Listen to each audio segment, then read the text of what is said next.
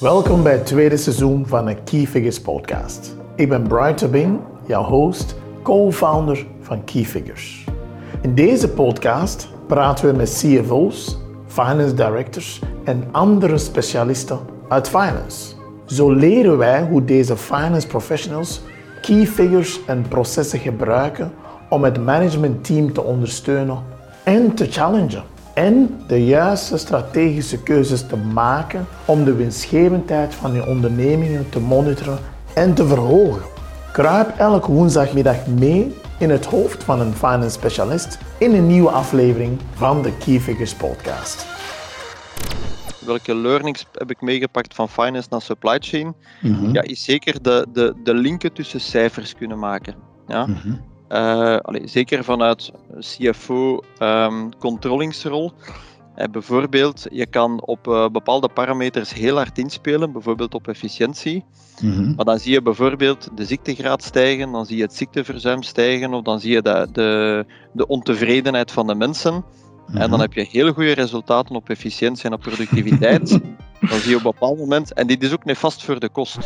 Deze week op de Key Figures podcast is Jarno de Vedeleer te gast. Hij is CFO bij Sanders, een top Belgisch fashion brand voor dames. Jarno bespreekt met mij de key figures en key processen die voor hem belangrijk zijn doorheen deze coronacrisis. Wij hebben het verder over zijn ervaring binnen supply chain en hoe dit invloed heeft op zijn rol als CFO. Tot slot geeft Jarno tips aan finance professionals die hun blik willen verruimen door andere rollen op te pakken binnen hun organisatie om zo de value chain helemaal te kunnen doorgronden. Geniet van dit interessante gesprek met Jarno de Vedeleer. Jarno, ik ben bijzonder blij om, uh, om deze podcast te mogen opnemen met jou. Uh, want ik geloof echt wel dat jij vanuit jouw rol als, uh, als CFO heel wat zaken meegemaakt hebt, nog steeds meemaakt waar andere peers van jou um, natuurlijk van kunnen opsteken. Ik begin altijd met, met, met de vraag: um, wie is Jarno? Wat is jouw verhaal? Uh, dank u, Bruid. Uh, ik ben zeer vereerd om daaraan deel te nemen. Ik, ben, uh, ik vind het zeer leuk om, om zeggen, mijn ervaringen te delen. En -hmm. hopelijk kunnen mensen daar inderdaad wel ervaringen of tips en tricks uit, uitpikken. -hmm. dus ik ben Jarno, ik ben 45 jaar. Ik heb uh, gehuwd, twee zonen, intussen 17 en 14. Mooi. Um, een twintigtal jaar ervaring in finance. Um, gestart in audit en met het idee van, oh, ik wil daar uiteindelijk wel in verder een carrière opbouwen. Um, maar na enkele jaren heb ik toch wel de goesting gevoeld om eerder bezig met de business te zijn, eerder de cijfers te maken, zoals ik dat noem, dan de cijfers te controleren achteraf. Ja. Zeker niet neerbuigend ja, bedoeld naar audit. Maar ik had dat gevoel van, ik wil eigenlijk mee in de opbouw daarvan zitten en niet na de feiten de zaken controleren. Ja. ja. Um, ik ben sinds mijn 24e eigenlijk ook in leidinggevende posities gestapt. Mm-hmm. Um, en ik ben een carrière gestart uh, eerst op nationaal niveau, ik heb internationaal gewerkt. Uh, dus ik ben met heel veel culturen en uh, verschillende mensen in aanraking gekomen. Ik ben daar eigenlijk uitgestapt in 2009, 2010. dus toen de economische crisis. we zaten toen in automotive business, IT, heel moeilijk. Um, dichter bij huis gekomen omwille van ook onder andere de familie en de kids die in, in opgroei waren. En dan 2015 gestapt in een businessrol, uh, supply chain uh, gestapt. Ja. Uh, om dan eigenlijk anderhalf jaar terug, eigenlijk terug in een, in een CFO-rol te stappen, met een CFO-rol die toch dichter aanluidt bij het operationele dan bij het zuiver financiële. Ja, ja, ja, we komen zeker en vast uh, uh, verder in de podcast terug op het supply chain gedeelte, want dat vind ik uh, bijzonder interessant en, en, en, en boeiend. Um, waar ligt volgens jou de toegevoegde waarde van een, van een sterke CFO? Um, volgens mij ligt die in twee facetten. Eén, um, de CFO zal er toch altijd moeten voor zorgen uh, dat er een cijfermatige onderbouwing is van de strategie, van de operaties, van de acties en van uw financieringsbehoeften. Dus je hebt enerzijds wel een onderbouw nodig van cijfers uh, die eigenlijk de strategie um, of de operaties ondersteunen. Ja? ja? Niet dat ze daarom moeten sturen, maar wel op uh, steunen. Ehm, ik zeg niet dat dat het belangrijkste is. Hè. Dat is in sommige organisaties, en ik heb daar ook in gezeten, is finance de leading. dat mhm. hoeft ook niet. Ehm, maar het geeft toch wel een rationelere blik op de feiten. Ja? ja. Ehm, dat is één. Twee, um, ik vind dat een CFO ook moet kunnen meedenken. Ja, die moet kunnen suggesties doen, die moet empathie kunnen tonen uh, vanuit andere uitdagingen in de organisatie, zonder noodzakelijk te willen overnemen. Ja, alles is ook niet vertaalbaar in cijfers, alles ook niet is te uit te leggen in cijfers. Klopt. Uh, maar er moet ook ruimte zijn voor creatieve insteken. Ik denk als je mhm. sommige of te veel vanuit, vanuit een puur financieel insteek een strategie gaat bouwen, dan is er misschien een te beperking op creativiteit. Ja. ja. Ehm, dus ja, ik zie een CFO als een partner in een directieomgeving. Mhm. Ehm, ik zie de CFO niet noodzakelijk als de klassieke boekhouder. Hè. Ik hoor mhm. soms zeggen van de rekenkamer, en dan begint mijn haar een beetje recht te komen. um, maar natuurlijk, ja, je moet natuurlijk die cijfermatige en analytische onderbouw wel hebben. Ja. Dus het is een gezond evenwicht eigenlijk tussen de twee. Oké, oké. Eh, misschien daar even heel kort op, op ingaan. Dus ik, ik vind het, je zegt het heel mooi. Het moet ondersteunend zijn. Het hoeft niet leading te zijn. Um, er wordt gezegd dat de CFO van de toekomst de persoon is die naast het CFO-ship um, um, nog veel dieper in de, in de business gaat. Hè? Hoe, hoe zie jij dat? Absoluut mee eens. En dat is ook hoe dat ik vandaag functioneer. Ik ben eigenlijk eerder een tandem van de CEO mm -hmm. dan echt iemand die voor de CEO werd.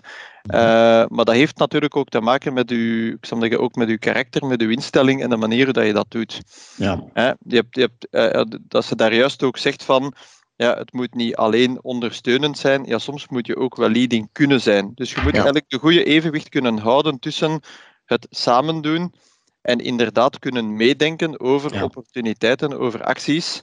Um, en ik kom daar straks ook nog op terug. Ja, dat, dat vergt een aantal, een aantal vaardigheden, een aantal, een aantal zaken in de mentaliteit om te doen. En dat is soms ook een stuk de controle durven afgeven. Ja, ja dat is niet makkelijk, hè? Dat is niet makkelijk. Zeker voor de meeste CFO's die dan nog eens een audit background of een controlling background hebben. Ja, ja dat is niet altijd gemakkelijk. Nee, zeker niet.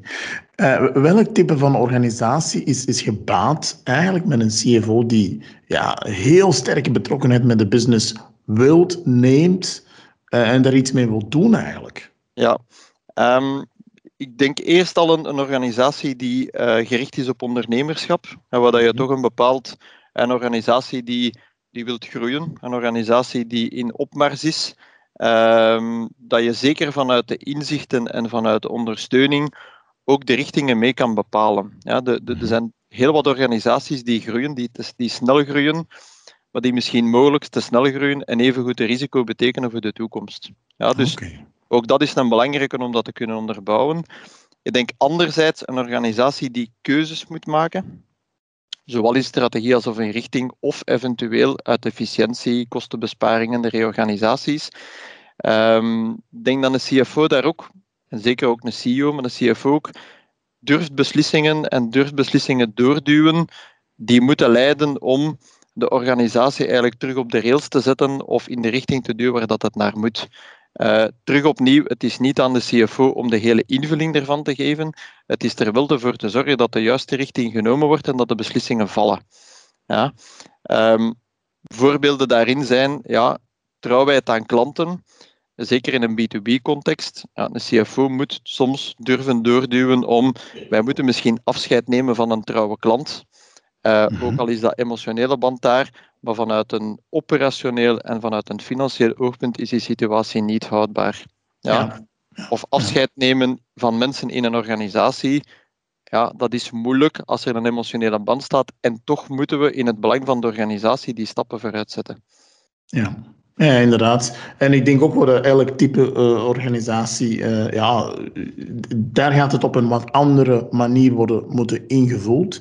Uh, nu, wat, heel, wat, voor mij heel interessant is, is de type persoon die de, de verschillende typen van CFO zou kunnen spelen, um, dat is ook aan het veranderen.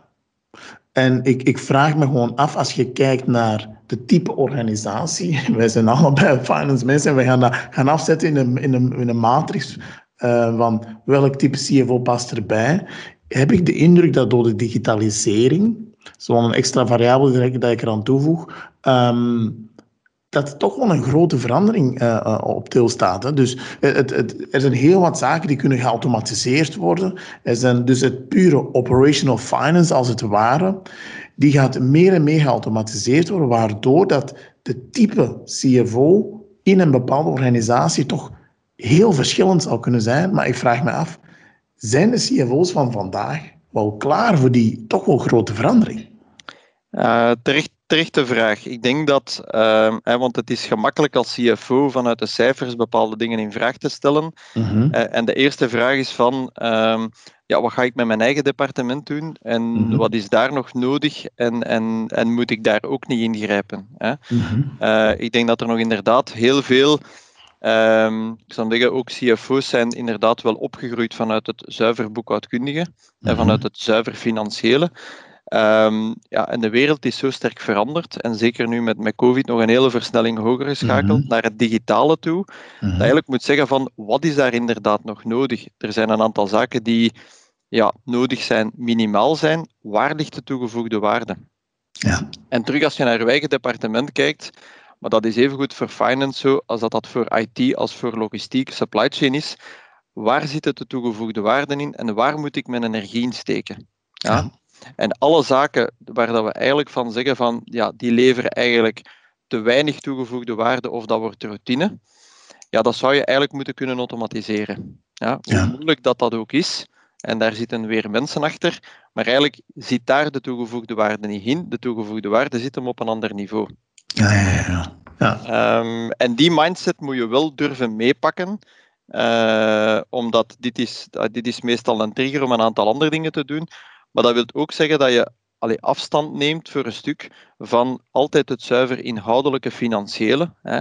Het technisch aspect, hè, de, de, de, de, rapporteringsnormen die verzwaren, de boekhoudnormen. Maar je hebt ook het operationele finance-luik, waar dat er heel veel dingen in kunnen gebeuren. Absoluut. Absoluut. Nee, heel duidelijk. Um, misschien daar een klein beetje op, op verder bouwen, want wij zijn begonnen door te zeggen van kijk, het is toch wel de, CFO van de toekomst moet dichter bij de business komen. Um, ik heb zelf in audit gezeten in het verleden en ik weet ja, het stuk onafhankelijkheid bewaren in die rol is heel belangrijk. Hè? Hoe zorg je eigenlijk voor een gezonde onafhankelijkheid um, als, als de, de, de, de CFO die toch de risico's heel snel naar voren moet kunnen brengen, maar die evengoed een half uur later uh, met, met, met de sales director op een, op een whiteboard een heel strategie mee gaat tekenen. Dat is een evenwichtsoefening. Hè? Dus je mag je niet veel laten meesleuren, maar tegelijkertijd moet je zorgen voor een gezonde pushback. Hoe doe je dat?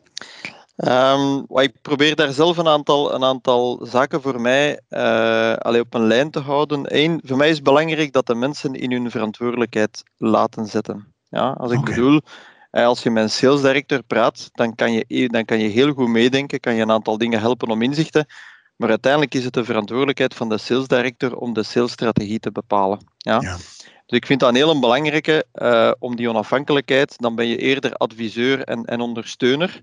En mhm. misschien ook de krijtlijnen en de richtlijnen bepalen van wat wel of niet kan. want mm salesmensen, creatieve mensen kunnen soms heel creatief zijn, maar er moeten ook, er moeten ook boundaries zijn die je moet opstellen.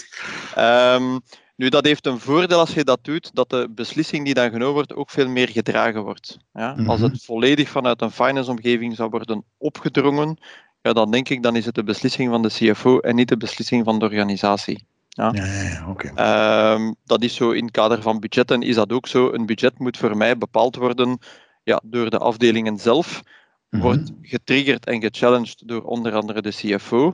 Maar het mhm. belangrijkste is dat de mensen zich achter die budgetten gaan achterzetten en realiseren. Ja. ja. Ik heb in een Amerikaanse context gezeten en daar waren de budgetten werden eigenlijk bepaald door finance. Ja, en dan weet je als je de, de oefening al start, dat ze al zeker niet gedragen zijn door de Nee, zeker niet. Absoluut. Dus dat is één. Um, ik denk zeker betrokkenheid tonen in de, in, het, in, het, in, het, in de input en in het advies die je geeft. het is soms te gemakkelijk om niet mee te denken en dan, zal we zeggen, achterover te leunen en dan kritiek en commentaar te geven wat er al dan niet goed aan is. Mm -hmm. en even goed te kunnen accepteren als er een succes is en mee te vieren. Mhm. Eh, dus dat vind ik ook wel een belangrijke.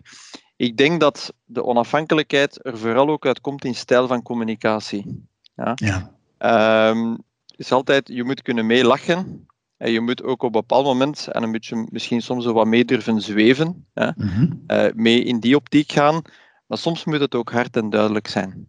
Ehm, en dat is een rol die je moet kunnen spelen in de zin van de CFO is niet altijd de, de moeilijke of altijd de kritische als het over, zeggen, over de centen of als het over de cijfers aankomt. Maar het is evengoed iemand die zegt van oké, misschien moeten we dit doen, of misschien moeten we dat doen, of hier ligt een opportuniteit in.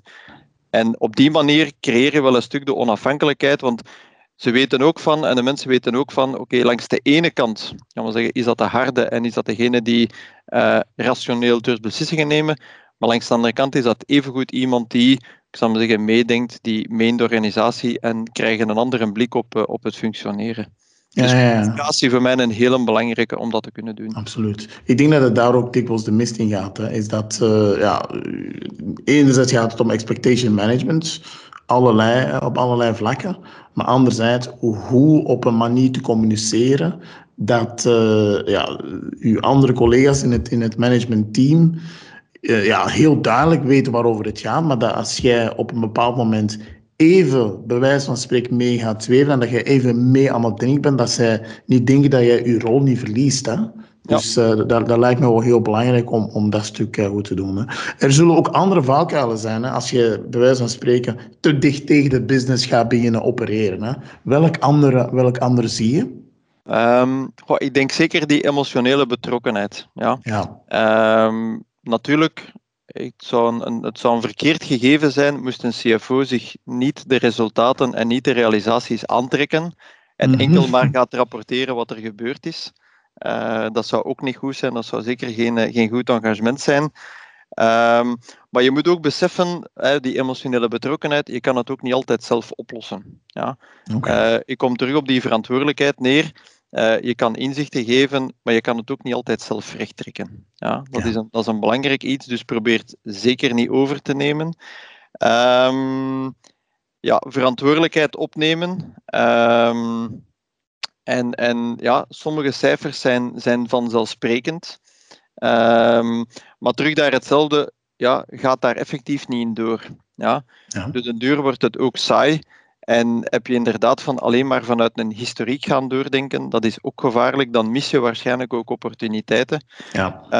Um, voor mij het grootste punt is uh, die te grote controle willen en een, een, het ondernemerschap een stuk beknotten. Ja. Ik heb destijds uh, mijzelf verplicht om de workshop creativiteit te volgen.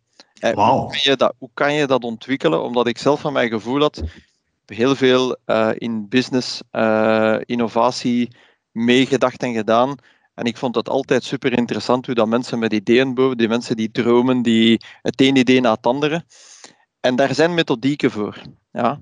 Maar je merkt vanuit, waarschijnlijk vanuit onze natuur, vanuit onze opleiding en ons functioneren, dat wij meestal in een aantal vaste patronen nadenken. Ja. En het is juist de kracht en het ook respect ervoor dat mensen buiten die patronen gaan denken. En het is juist vandaar dat de innovatieve ideeën komen. Ik vind dat altijd super om dat te zien. Inderdaad. Ik ben blij dat je sprak over uh, uw verleden, want ik wil, ik wil nu even hebben over ja, uw supply chain verleden, want het is wel een heel merkwaardige, ja, ik zal het bijna een sidestep durven noemen, maar dat is het uiteraard niet, want het is een heel belangrijke stap natuurlijk in het vormen van de persoon en de professional die jij nu bent. Hè. Ja. Waarom heb je die, die stap gemaakt? Um, goh, dat was eigenlijk al lang dat dat in mijn hoofd zat van uh, ik wou zeggen, horizontaal bewegen. Ik had een aantal in het verleden verticale stappen gedaan en ik heb daar heel veel uit geleerd. Uh, onder andere dat internationale aspect was heel Um, heel fascinerend, ook het feit dat ik op 24 jaar al in leidinggevende posities zat. Mm -hmm. uh, leert je enorm op menselijk vlak veel. Um, uiteindelijk ben je man een bleu in een positie en je moet mensen van 40 plus aansturen die al 20 jaar in die functie zitten, die op technisch vlak soms veel meer dan, uh, dan, dan u kunnen. maar dat was zeer goed. Ehm, nu, het supply chain stuk, en waarom heb ik gekozen? Ik heb lang, een beetje een jaar nagedacht over in welke richting zou ik nu willen uitgaan. Ja? Mhm. Als je kijkt, wil ik aankoop doen, wil ik verkoop doen. Um, uiteindelijk ben ik bij supply chain terechtgekomen. Eén, um, zeer procesmatig. Ja, ik ben, ben, een voorstander en een, een, strong believer van procesmatig werken. Absoluut er zit ook terug de logica in. Hè. Er is een actie, er is een gevolg, er is een nieuwe actie, een gevolg. Um, en ja, ook procesmatig geeft een bepaalde efficiëntie. Dus dat was natuurlijk al, ik zou zeggen, een gemakkelijkere uh, in het supply chain stuk, omdat er een proces achter zit en dat dat eigenlijk al nauwer aansluit bij ik zou zeggen, mijn manier van denken, mijn manier van functioneren. En het voordeel is ook in het supply chain gedeelte, je kan ook met cijfers heel veel doen. Ja, je hebt een onderbouw, je moet eigenlijk je moet de businesscontexten wel wat beter leren snappen en de methodieken binnen supply chain. Maar veel is ook gestuurd op cijfers. En het analytisch inzicht dat je in cijfers hebt, kan je heel hard gebruiken om supply chain aan te sturen. Ehm, ik heb in elke functie dat ik gezeten heb, in elke business dat ik al gekomen ben, is altijd mijn eerste optiek van ik zoek naar de parameters die die business sturen. Ja, de key figures eigenlijk. Ja. Als ik die vind, ja, dan weet ik ook aan welke knoppen ik potentieel kan draaien om groei of vertraging of dit in gang te steken. En dat is heel relevant om dat te doen. En dat is waar dat mijn natuurstuk naartoe gaat. Um, dus dat was één stuk. Twee stuk, supply chain. Ja, um, ook vanuit die helikopterview. Ik heb supply chain gedaan in een, in een online e-commerce context, non-food. Mm um, op het moment dat eigenlijk de, ja, de online uh, beweging in België nog maar eigenlijk een beetje in zijn opmars was. Ja. Uh, in mijn eerste maanden heb ik de eerste keer Black Friday meegemaakt. Niemand had dat zien aankomen in België. Intussen dat is dat een, een vast gebeuren. Um, maar dat verplicht u ook van. Eh, enerzijds um, zit je met je botten bij wijze van spreken in de modder. Ja. Uh, moet je daar zien uit te geraken. En langs de andere kant is het noodzakelijk om een helikopterview te nemen en te kijken van ja, hoe ga ik hier structureel uit geraken en wat heb ik te doen um, die ik niet, ik zal zeggen, nu en onmiddellijk kan oplossen. Ja. Uh, en het is weer daar terug een goede mix tussen de twee. Welke acties neem je op zeer korte termijn zijnde? Ik moet binnen een half uur, binnen een uur, binnen twee uur moet ik dit kunnen doen. En anderzijds heb ik een, ja, een, een tijdspanne voor mij van een aantal weken of een aantal maanden waar dat ik daar wel door moet. Ja, ja, ja, uh, en dat heeft het wel wat geholpen uh, om ook vanuit de cijfers die insteek te kunnen. Een aantal dingen kan je voorspellen met de cijfers. Mm um, en dat was bijvoorbeeld in de context van supply chain waar ik in terecht kwam, werd er heel weinig voorspeld op dat moment. Het ging eigenlijk verder op de historiek. Ja, en dan krijg je een, een Black Friday effect, dan krijg je daarop volgende een Sinterklaas effect, die we totaal niet hebben ingeschat. Mm De online verdubbelt of verdriedubbelt ineens. Ja, en je bent daar totaal niet op georganiseerd. Ja, dan heb je lost sales, hè? dat is duidelijk. Ja. Um, je, je, hebt natuurlijk de switch van, van, van finance naar supply chain en van supply chain naar finance gaan. Ik ben eigenlijk heel benieuwd welk, uh, om het in het mooie Nederlands te zeggen, welke learnings heb je meegenomen uit finance naar supply chain? En als je daarmee klaar bent, wil ik ook weten welke learnings heb je meegenomen vanuit supply chain om terug naar finance te gaan? Ja, ik ga misschien eerst beginnen met, met het gedeelte welke, ehm, welke learnings heb ik meegepakt van finance naar supply chain. Mm Ja, is zeker de, de, de linken tussen cijfers kunnen maken. Ja? Mm zeker vanuit CFO um, ehm, controllingsrol. Uh, bijvoorbeeld, je kan op uh, bepaalde parameters heel hard inspelen, bijvoorbeeld op efficiëntie. Mm Maar dan zie je bijvoorbeeld de ziektegraad stijgen, dan zie je het ziekteverzuim stijgen, of dan zie je de, de, de ontevredenheid van de mensen. En dan mhm. heb je heel goede resultaten op efficiëntie en op productiviteit. dan zie je op een bepaald moment, en dit is ook nefast voor de kost. Ja? Absoluut. Uh, dan zag ik heel veel mensen uh, allez, vreugde doen over de productiviteit, maar dan wist je, dat is korte termijn, binnen middellange termijn gaat dat zijn gevolgen hebben. En dat was dan ook effectief zo. Dus dat is zeker een, voorstel, een voordeel. Mm um, terug even vanuit finance, die een afstand kunnen nemen, zaken van op een afstand is te bekijken. Even, ik zou zeggen, een paar, een paar minuten of een paar uur misschien eerder nadenken dan echt in die actie onmiddellijk te gaan. Mm um, is natuurlijk vanuit een finance-omgeving gemakkelijker uh, dan vanuit een operationele context. Maar het helpt wel om goed na te denken, goed een aantal dingen te bekijken en dan pas doelgericht naar een, naar een, eh, naar een oplossing te gaan. Dat zijn de twee elementen die ik, ik geef er als een voorbeeld bij. Uh, ik heb veel logistieke mensen of supply chain mensen continu met, eh, met vanuit, vanuit het uh, wielergebeuren met de neus tussen de spaken zien hangen. Ja. ja, misschien moet je eens even nadenken op het moment van ik ga eens even achter mij kijken, ik ben hier in een sprint aan het gaan. Uh, maar ik lig ondertussen al 100 meter voorop en misschien moet ik even temporiseren om dan een nieuwe sprint aan te gaan. Klopt. Uh, dat is een beetje het idee en het beeld dat ik altijd voor mijn ogen houd van iemand die heel plichtsbewust en heel doelgericht bezig is, maar die niet een keer achterom kijkt, die gaat met zijn energie eigenlijk te koop. Ja. En dat moet je zien te vermijden. Ja. Heel dus dat is de ene kant. Ja. ja.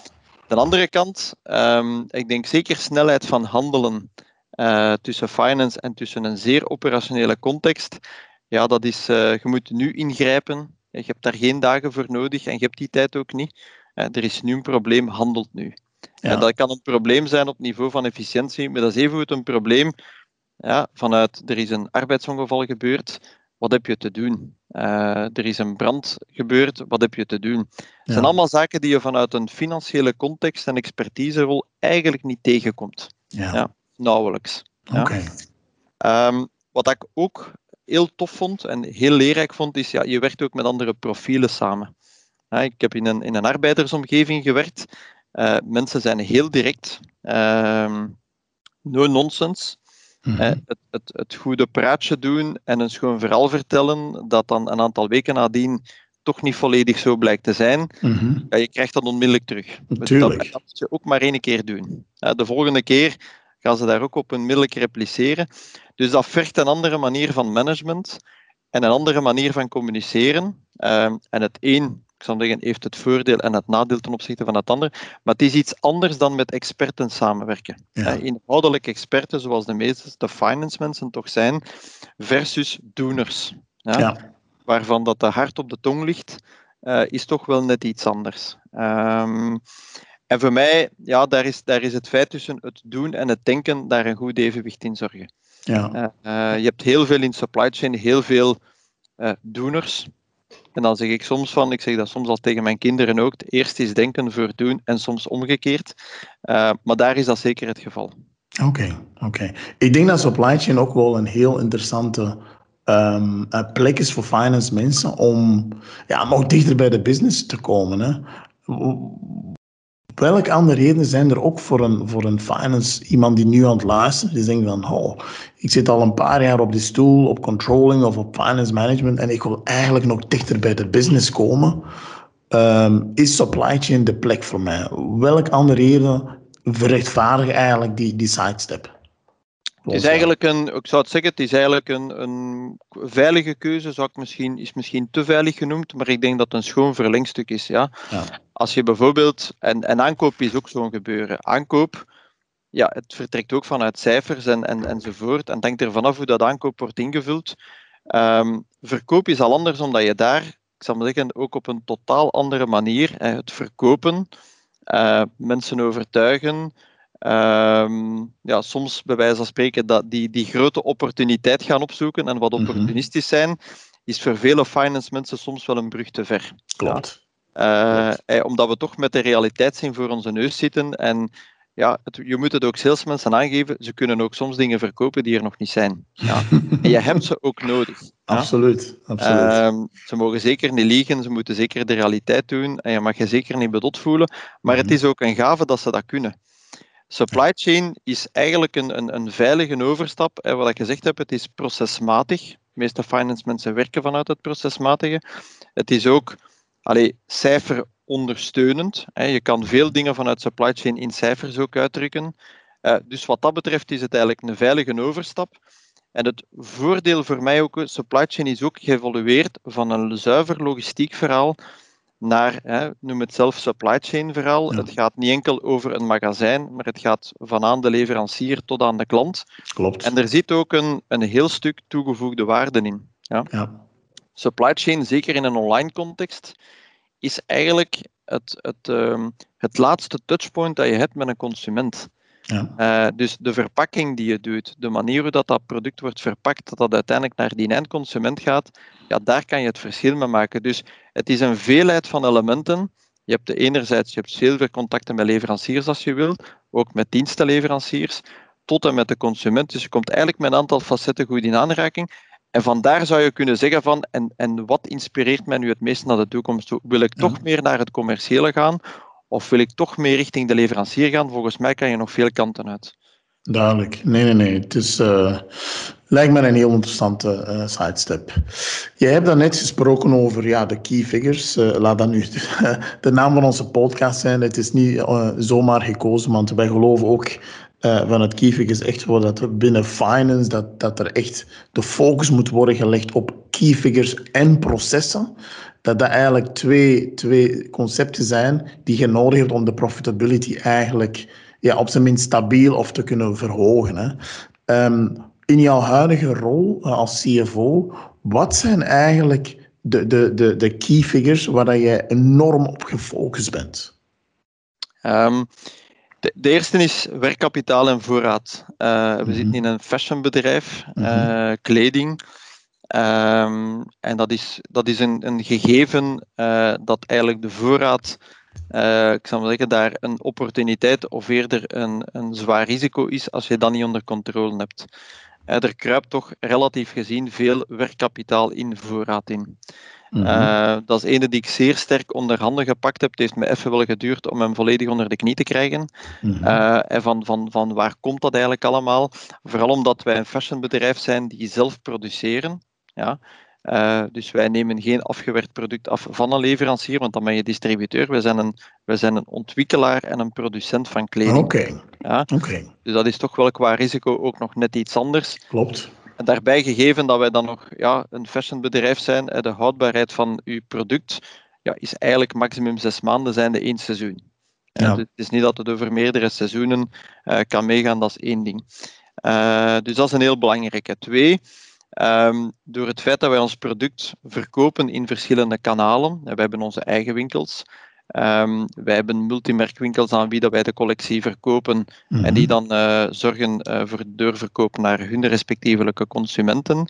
We hebben anderzijds het web, dat wij sterk hebben zien evolueren de laatste, de laatste jaren en nu zeker mhm. met, uh, met COVID. Um, het is goed belangrijk, heel belangrijk om te snappen um, welke rentabiliteit zit daarachter, welke groei zit daarachter en welke kosten gaan daarmee gepaard. Ja. Uh, dus dat was ook een element, ja, ga je op bepaalde kanalen zwaarder inzetten, minder zwaar inzetten en op basis waarvan. Dus het eerste wat ik toen gedaan heb, was terug te begrijpen vanuit die parameters en die KPI's van, ja, wat doet welk kanaal?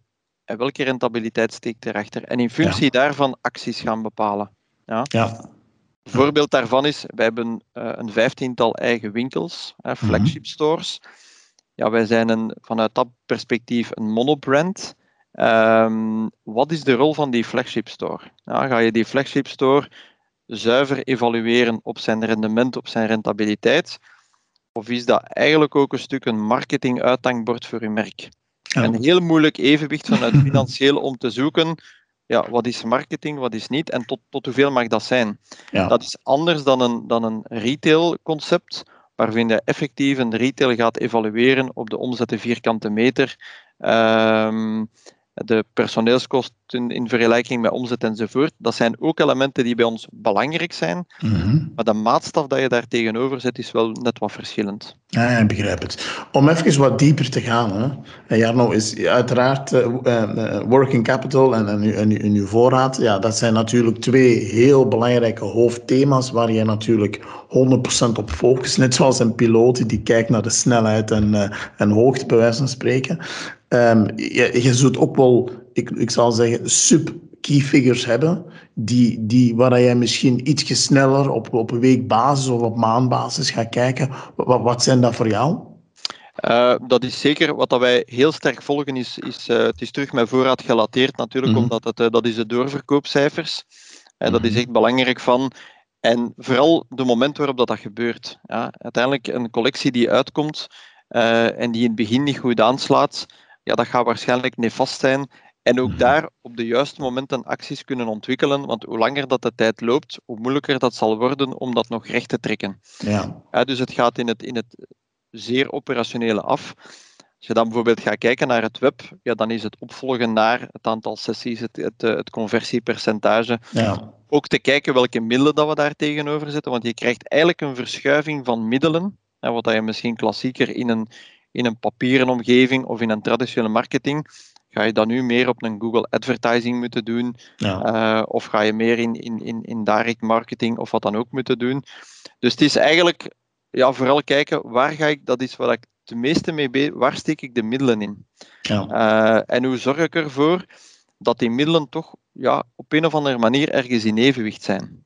Eh, als, je, als je onbeperkte middelen hebt, ja, dan is dat natuurlijk iets gemakkelijker. Maar als je zegt van, ik heb 100 middelen ter beschikking, eh, en ik moet beslissen waar ik ze ga insteken en ik moet tegelijkertijd drie, vier kanalen ergens in balans houden, ja, dan is het belangrijk om te weten van in welke richting dat je ze juist gaat steken en waar dat je risico en opportuniteit zit.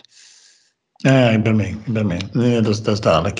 Ik, eh, ja, je hebt het, het woord al eh, vernoemd. Hè. Eh, COVID, eh, een zeer belangrijk begrip in 2020. Eh, heeft COVID een, een invloed gehad op de, de, de key figures waar jij als CFO mee bezig bent? Uh, zeker. Ik zal daar waarschijnlijk niet de enige van zijn. um, zeker. Op het moment dat COVID is uitgebroken, uh, en dan heeft de, de, groep ook bij ons een, een programma gelanceerd, Cash is King. Uh -huh. um, en ik moet eerlijk zeggen, voordat COVID er was, was ik wel met cash bezig, maar eigenlijk was dat een beetje van een mindere orde.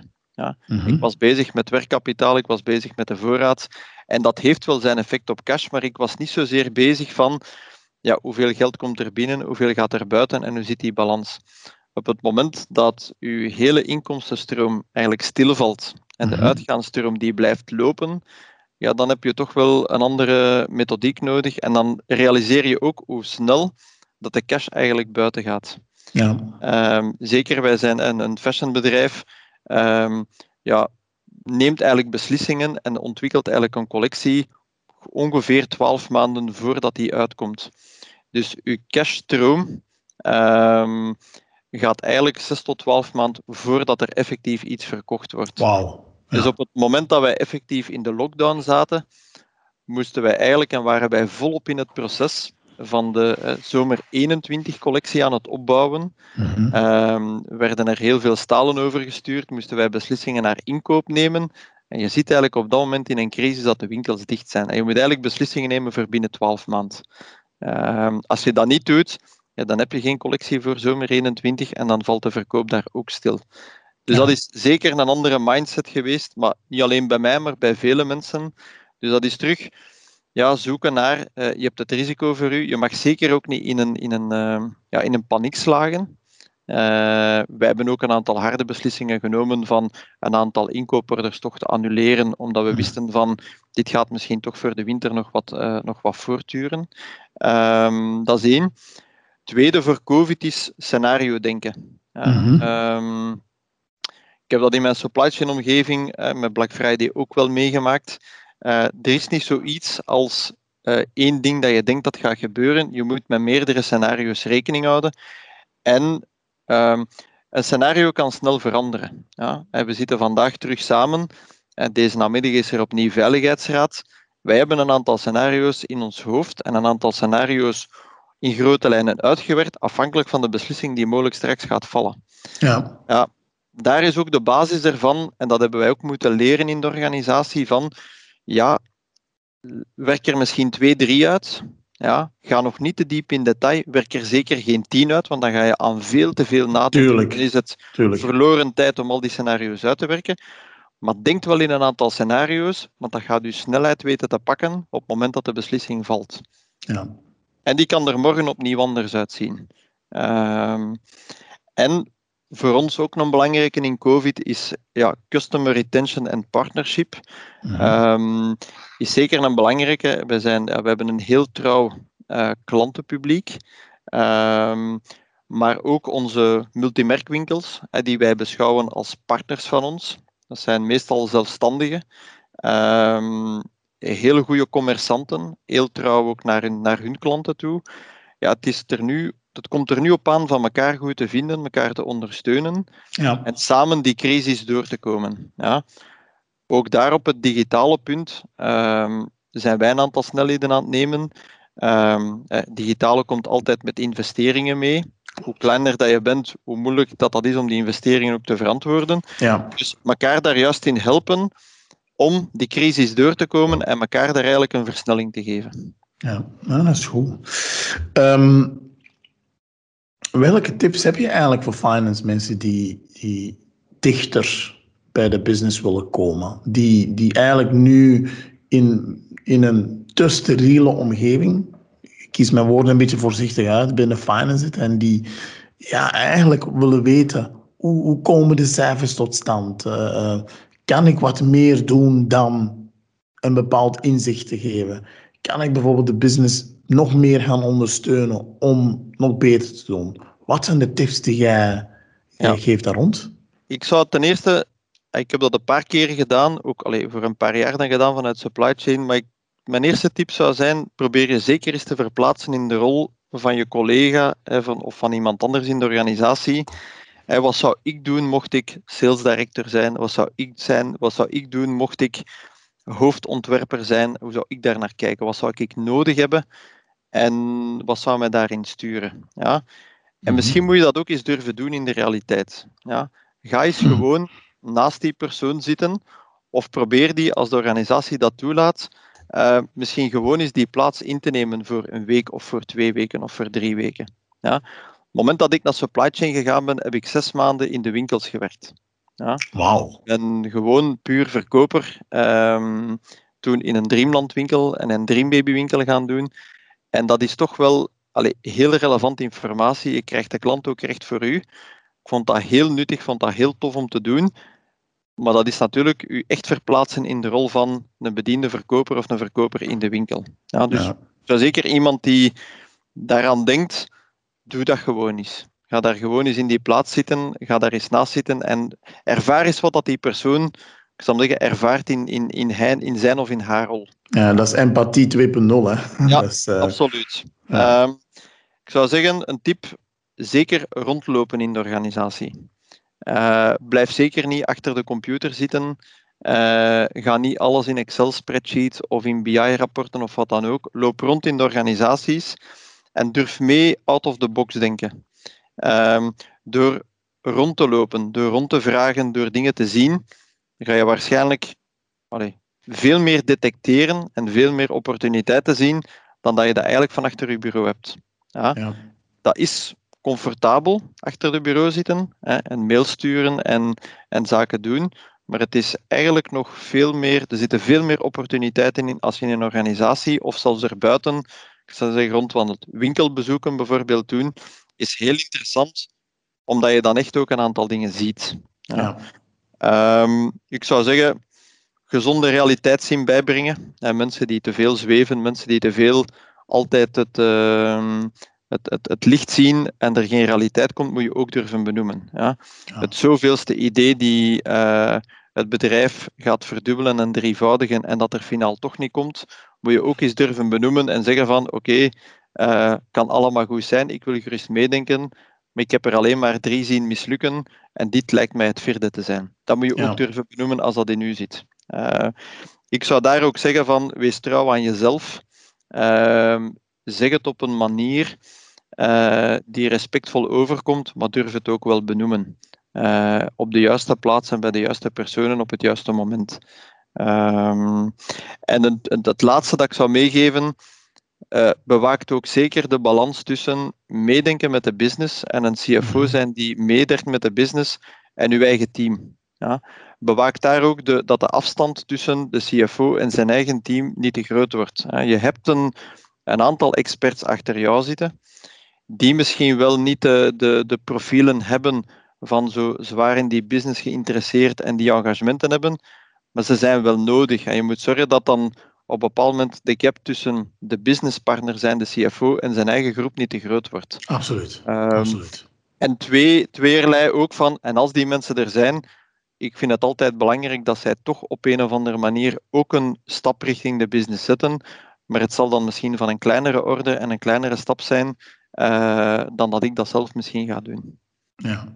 Hoe zou je eigenlijk een, een, een, een team um, of een CFO adviseren die eigenlijk zit met een team dat ja, bij wijze van spreken meest van de tijd in finance zit en te weinig um, naar de business toe gaat? Want ja, laten we ook eerlijk zijn, de meeste finance mensen zijn niet de meest uh, outgoing personalities, om het in het mooi Nederlands te zeggen.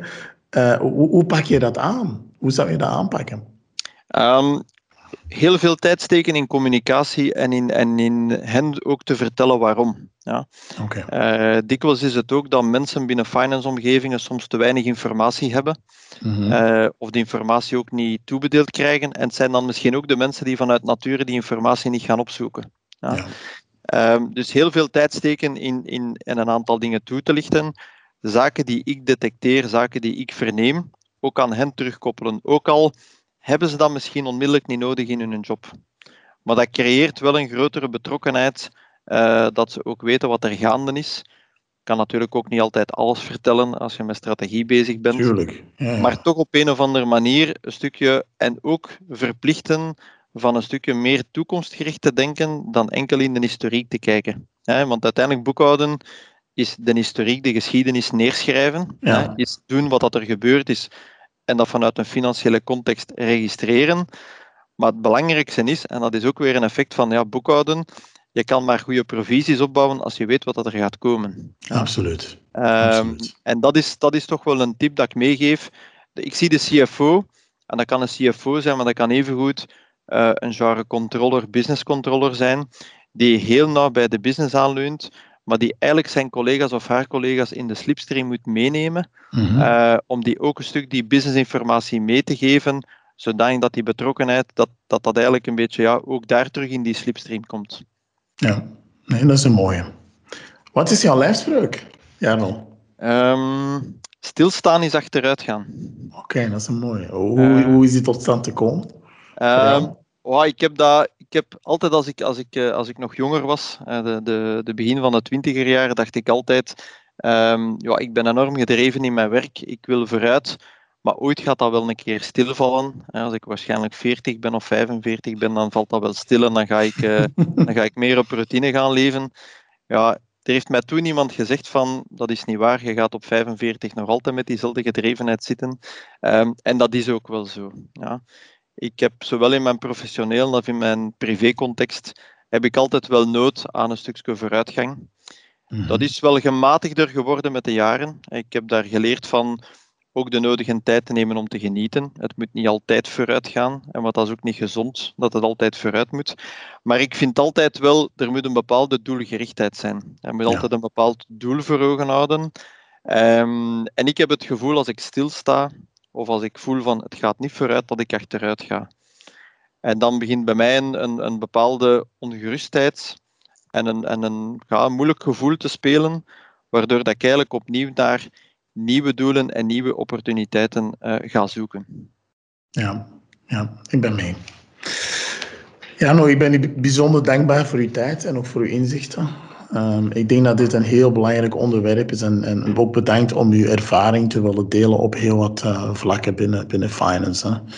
Uh, ik, ben ook, uh, ik vind het ook heel belangrijk je heel veel nadruk hebt gelegd dat het belangrijk is om ja, als CFO toch ja, uw, uw key figures uit te kiezen hè, en daar, daar heel goed op, op te gaan focussen en, en jouw team mee te nemen om, om de zaak te helpen implementeren. Ik wens u uh, ja, een heel fijne dag, uiteraard. Uh, en uh, ja, ook voor onze luisteraars. Bedankt om te willen luisteren. En see you next time. Merci. Heel veel plezier. Dank u. Heel erg bedankt om te luisteren naar de Key Figures podcast. Is er een finance professional in jouw netwerk met uitzonderlijke ervaring en kennis die wij als gast moeten uitnodigen voor de Key Figures podcast? Mensen met een ervaring waar andere finance professionals veel van kunnen opsteken? Laat het ons weten via keyfigures.be. Laat ook zeker weten over welke interessante onderwerpen je graag een aflevering wilt horen. Vond je deze aflevering de moeite waard? Deel hem dan binnen jouw netwerk. tot volgende woensdag voor een nieuwe aflevering van de Key Figures podcast. Tot dan!